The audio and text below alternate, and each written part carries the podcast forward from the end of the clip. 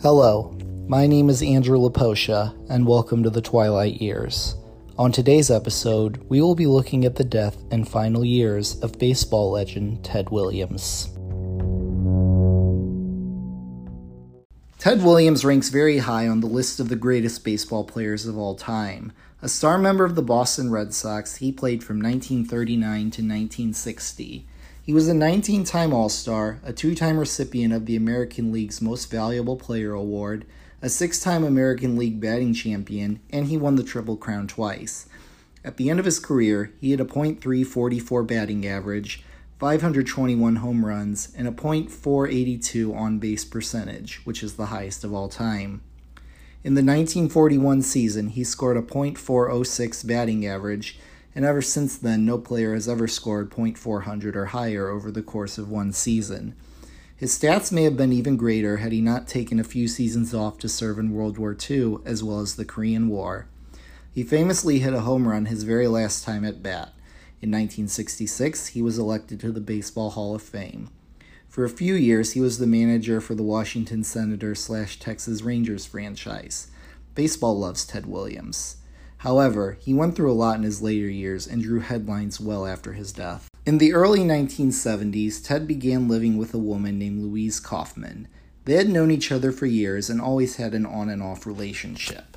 Many compared the relationship to the kind that Spencer Tracy and Katharine Hepburn had. The two never married, but Ted always claimed that Louise was his one true love. Ted was always an avid fisherman, a passion that he and Louise both shared. In the summer of 1993, she and Ted were to go on a fishing trip to Canada when she became troubled by an obstructed bowel. Despite the pain, Louise traveled to Canada with Ted and would get it looked at when she was back. She did not particularly want to go, but she went so she could be with Ted. However, Louise grew more ill during the trip and she was taken to a hospital in Newcastle. From there, she was transported to a hospital in Moncton, New Brunswick, so an operation could be performed. The surgery did not go very well. She slipped in and out of a coma on several occasions. Whenever Ted went to visit her, the situation looked grim. Ted was fishing when he got the news of her death on August 10, 1993. Ted was deeply saddened. He never wanted to outlive Louise, even though she was several years older than him. Louise's funeral was held in Columbia, South Carolina. Louise's death really took its toll on Ted, and he was never the same. Afterwards, Ted went back to Canada to finish out the fishing season. At one point, when Ted was trying to get into the fishing boat, he slipped and fell into the river. He also broke a couple of his ribs at one point. Ted was always emotional when these trips ended, but this time he was even more emotional than normal. He never returned to Canada ever again. When Ted returned to his home in the Citrus County part of Florida, he mostly kept to himself. He didn't want to see many people. One of the few people that he did see was his friend, artist Lewis Watkins. A few years earlier, Ted had brought up to him the idea of a Ted Williams museum. Lewis had taken Ted to the site where the museum was being built, which made Ted emotional, saying, Jesus Christ, I never expected anything like this. The museum opened on February 9, 1994. Many notables were in attendance at the opening, including Ted's fellow sports legends Joe DiMaggio and Muhammad Ali. Shortly before the museum opened, another woman came into Ted's life. Her name was Lynette Simon, and she moved in with him. Ted felt guilty that he was getting back into dating so soon. However, she ended up saving Ted's life. Just 10 days after the museum opened, Ted stepped out of the shower and collapsed. He had a stroke. Fortunately, Lynette was nearby and she called 911. Had she not been there, Ted surely would not have lived. Ted had suffered two mild strokes before, one in 1991 and another in 1992. These strokes took away about 25% of his vision, but there were no other major changes. The third stroke was an entirely different beast. 75% of his vision went away, and his peripheral vision was completely gone. Not only that, but the left side of his body went numb. His balance was affected, and he lost the ability to walk. Ted was taken to Shands Teaching Hospital in Gainesville, Florida. The hospital spokesman said it was a minor stroke, which was as far away from the truth as you could get. Ted was in the hospital for nine days, but afterwards he went to a rehabilitation hospital so he could learn to walk again. While in rehab, it was determined that he would need permanent nursing care. Ted was told his vision would most likely not return and he would need speech therapy. The therapist magnified the sports pages in the newspaper for him, but Ted had to move his head to read the words, not his eyes. Being able to drive a car again was out of the question. Eventually, he regained his ability to walk, though he would need to use a cane or a walker. The Red Sox sent a television to his room as well as a satellite dish so he could watch the games. When Ted went back home, a male live in nurse named George Carter was hired for him. Carter would live at Ted's house on and off over the following years. Ted would make trips to the rehab center a few times a week for physical therapy, but sometimes the physical therapist would come to his house. Ted often liked to wake up early and have breakfast that included bacon and other high cholesterol foods. One of the many cooks who passed through Ted's house over the years once commented, When this man dies, I'm going to be the guy who has killed him. If the Red Sox were playing, Ted would call up his friend Joe Camacho, who was his bench coach when Ted managed the Senators. They would often stay on the line and talk to each other for the entire game. Occasionally, his ex wife Dolores would come visit too. Nurses were constantly watching for any kind of mishap. On Thanksgiving Day 1994, Ted took a longer exercise walk than he should have taken. When they got back, his nurse took a phone call and Ted fell in his driveway and broke the same shoulder he had broken while playing in an All Star game years earlier. In 1997, his dog Slugger knocked Ted over when his physical therapist wasn't paying attention. He broke his hip and was taken to the hospital for hip replacement surgery. At the hospital, Ted angrily pulled out the catheter that went into his main artery to monitor his blood pressure, which could have been fatal. He spent much of this hospital trip yelling at the nurses as well as his own children. If you're like me and you wanted to start a podcast but were not very tech savvy, you wouldn't have known what to do. Then I heard about Anchor. If you haven't heard about Anchor, it's the easiest way to make a podcast. Let me explain. It's free. There's creation tools that allow you to record and edit your podcast right from your phone or computer. Anchor will distribute your podcast for you so it can be heard on Spotify, Apple Podcasts, and many more. You can make money from your podcast with no minimum listenership. It's everything you need to make a podcast in one place. Download the free Anchor app or go to anchor.fm to get started. In Ted's later years, his son John Henry had been running a store that sold memorabilia of his father. Using the money from sales, he started an internet service provider company called Hitter.net. July 13th, 1999 was that baseball season's All Star game, and it was being held at Fenway Park, Ted's old stomping ground. This game was unique because an all century team would be presented. 100 names of the greatest baseball players of the 20th century would be picked, 33 of whom were still alive at the time. They would all be introduced on the field. Old guard like Willie Mays, Sandy Koufax, Bob Feller, Hank Aaron, and Yogi Berra would be there, as well as younger players like Sammy Sosa, Mike Piazza, Mark McGwire, and Derek Jeter. And of course, Ted would be at the game. He would be the one to throw out the first pitch. At 80 years old, Ted was the oldest out of all the players there. After the first pitch, he waved his cap to the applauding crowd, something he never did as a player. His cap drew a lot of talk. All the other players in attendance wore caps from the team they were most known for, but Ted wore a cap that said hitter.com on it, as well as a blue golf shirt with the website's name. John Henry drew a lot of criticism for Ted's attire that day. Many thought he turned what was to be a historical event into a commercial for his website, but the truth was that it was the deciding factor for him to attend.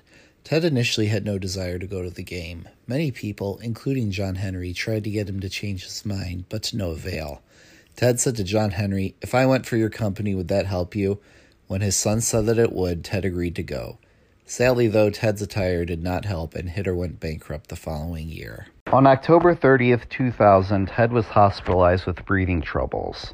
While Ted was in the hospital, George Carter and Ted's aide, Frank Brothers, watched him in 12 hour shifts. Both men grew to despise the nurse looking after him.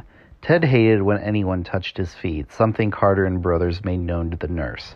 However, she didn't listen. At one point, Ted got angry and kicked his bedpan into the air. It was determined that he would have to be fitted with a pacemaker. His heart medications were no longer working, but his arteries were clear enough that an operation could be performed to fit one in. The operation went smoothly, and it looked like things would be okay for the time being. Ted was discharged after two weeks. However, the pacemaker did not help as much as it was initially thought it would. Ted continued to have breathing and heart problems. A possibility was a substantial yet dangerous surgery to repair the valves in his heart. The final decision was to send him to New York Weill Cornell Medical Center to perform the surgery. Williams had a 50 50 chance of survival. When he was told the odds, Ted said, You know what? I've had a hell of a life. I have no regrets. If I have to die on an operating table, so be it. The surgery was performed on January 15, 2001. Fourteen doctors, nurses, and technicians worked on him for nine and a half hours. When the surgery was over, Ted came out attached to six IV lines and a tracheotomy tube was put in. Without surgery, Ted would have died in just a few days. The operation itself was a success, but more problems began. His kidneys were failing and he developed a staph infection. Ted was discharged on February 19th and went to Sharp Hospital in San Diego for rehabilitation. This visit lasted for four months with little improvement. On March 15th, Ted spoke his first words since the initial surgery. When John Henry told him that John Glenn had called, Ted replied, How is he? Ted finally went back home to Citrus Hill on August 30th, his 83rd birthday. In a will drafted in December 1996, Ted stated that he wanted to be cremated and his ashes scattered off the Florida coast. But during Ted's hospital stay, John Henry phoned his half sister Bobby Joe. He asked her if he had ever heard of cryonics, which was the process of freezing a dead body in the hopes that one day they may be unfrozen and brought back to life. When Bobby Joe insisted that she had, John Henry brought up the idea of having it done to their father. Bobby Joe hated the idea and shot it down immediately. That's not what Ted wanted. Bobby Joe and John Henry never liked each other. When she refused the idea of cryonics, John Henry had power of attorney and did everything in his power to keep her away from their father. He said that if she ever showed up at Ted's house, he would have her arrested. Ted made his last public appearance on February 17, 2002, at the 9th Annual Hitters Hall of Fame induction ceremony at the Ted Williams Museum.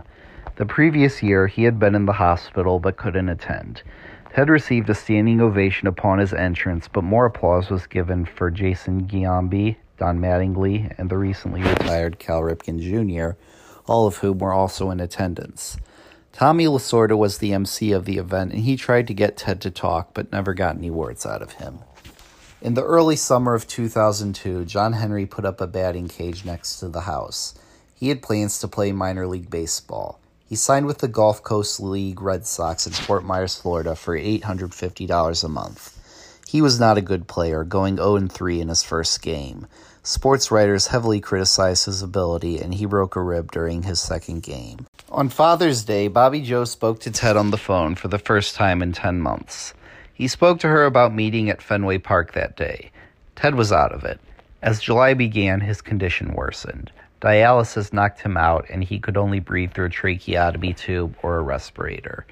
In recent months, Ted had been talking daily to Dom DiMaggio on the phone. When they talked on July 4th, they said hello but spent the rest of the call in silence. A nurse came on the line and said that Ted was having a rough day. Later that night, on July 5th, 2002, Ted had a restless night sleeping. His condition grew weaker. At around 7 a.m., his oxygen level hit an all time low. 911 was called and he was taken to Citrus Memorial Hospital.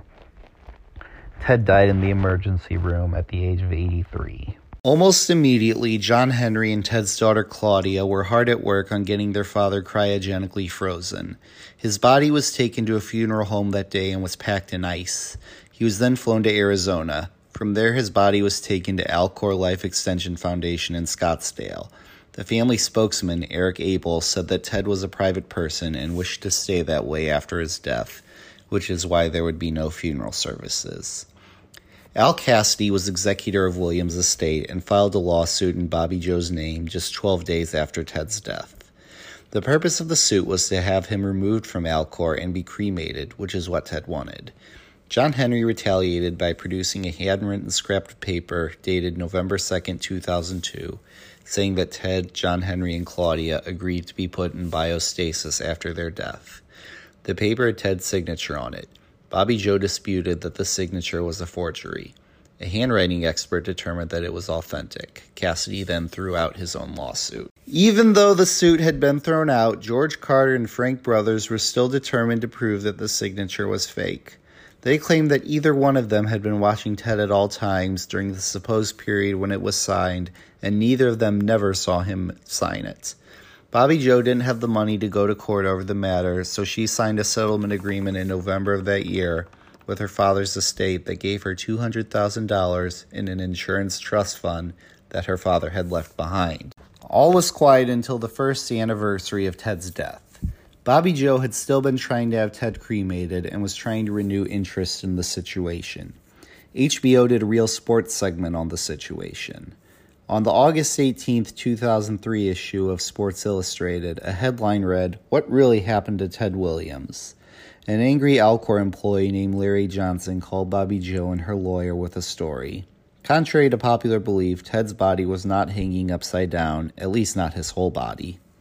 His head had been mistakenly removed and replaced in a NeuroCan. His head was also cracked multiple times.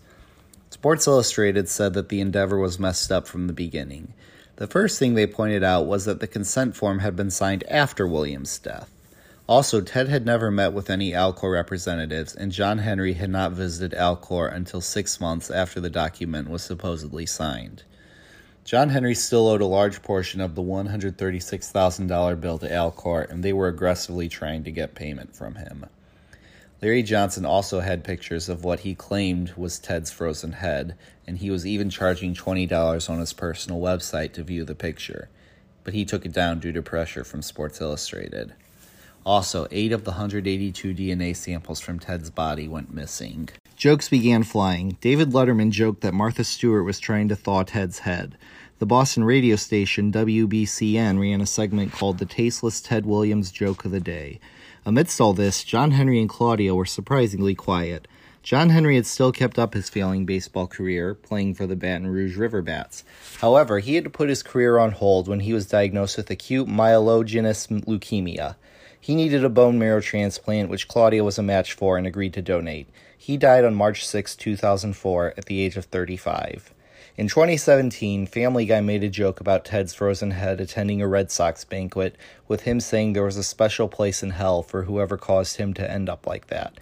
Ted did not deserve the unwanted publicity he received after his death. He never asked for it, and it went against his wishes. He should be receiving accolades for his many accomplishments, and nothing more.